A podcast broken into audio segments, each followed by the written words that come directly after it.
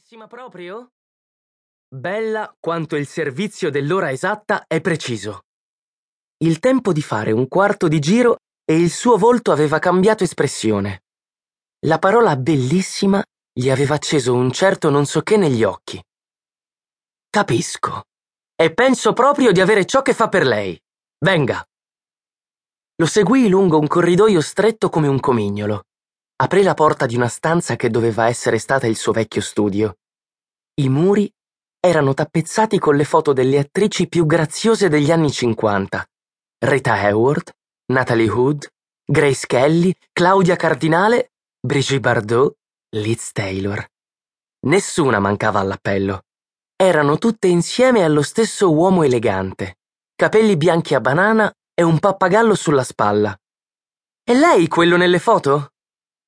Era tanto tempo fa, in una galassia lontana, lontana. Comunque sì, sono io.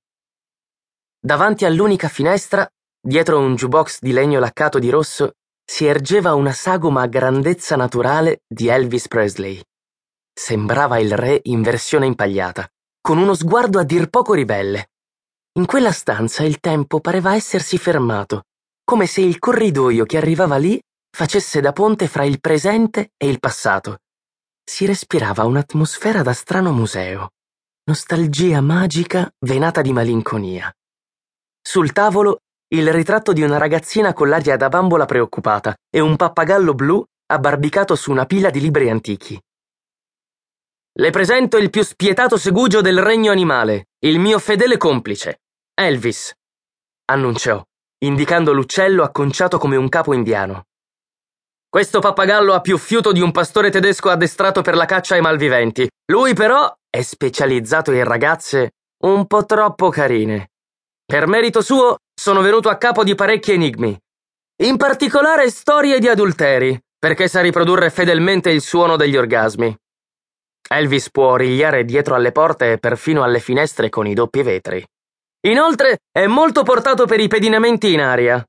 Ha mollato da qualche anno, ma L'ex detective cominciò a parlare sottovoce, come se stesse svelando un segreto riservatissimo. Questo pappagallo è una vera calamita per diamanti in carne e ossa. Grazie a lui ho sedotto donne eccezionali. È molto più difficile da baciare di una ragazza invisibile, esclamò, con lo sguardo frizzante come un Moët Chandon. Stia bene a sentire. Schioccò le dita tre volte sussurrando all'orecchio del pappagallo. Elvis! Claudia Cardinale! L'uccello si produsse in un delizioso concerto di gridolini in crescendo. Liz, fammi Liz, aggiunse Gaspar Neige. L'uccello si fermò di botto, poi riprese il suo recital tutto giocato su modulazioni roche. Dai, basta così.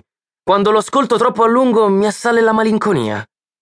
Vuol dire che ha e almeno dieci volte, mica una sola, caro mio.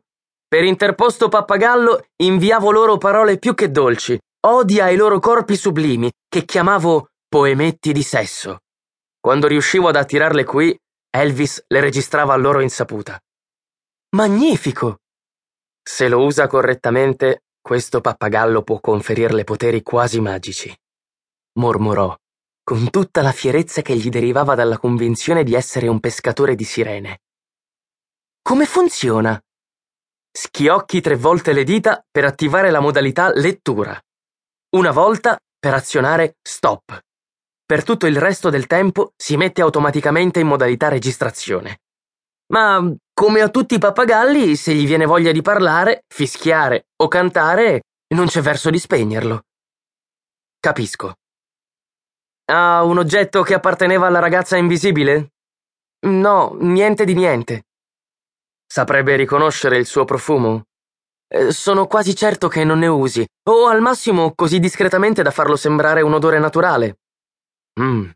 Il punto è che per Elvis è più facile trovare una ragazza dopo che ne ha annusato il profumo. Ho solo questo leggero fischio dei polmoni, un po' d'asma, ma in re minore, e l'impressione di un frutto rosso elettrico quando bacia. Capisco. Rifletteremo su tutto questo e stabiliremo una strategia. Eh, un'altra informazione. Lei cosa fa nella vita? Ha qualche specializzazione?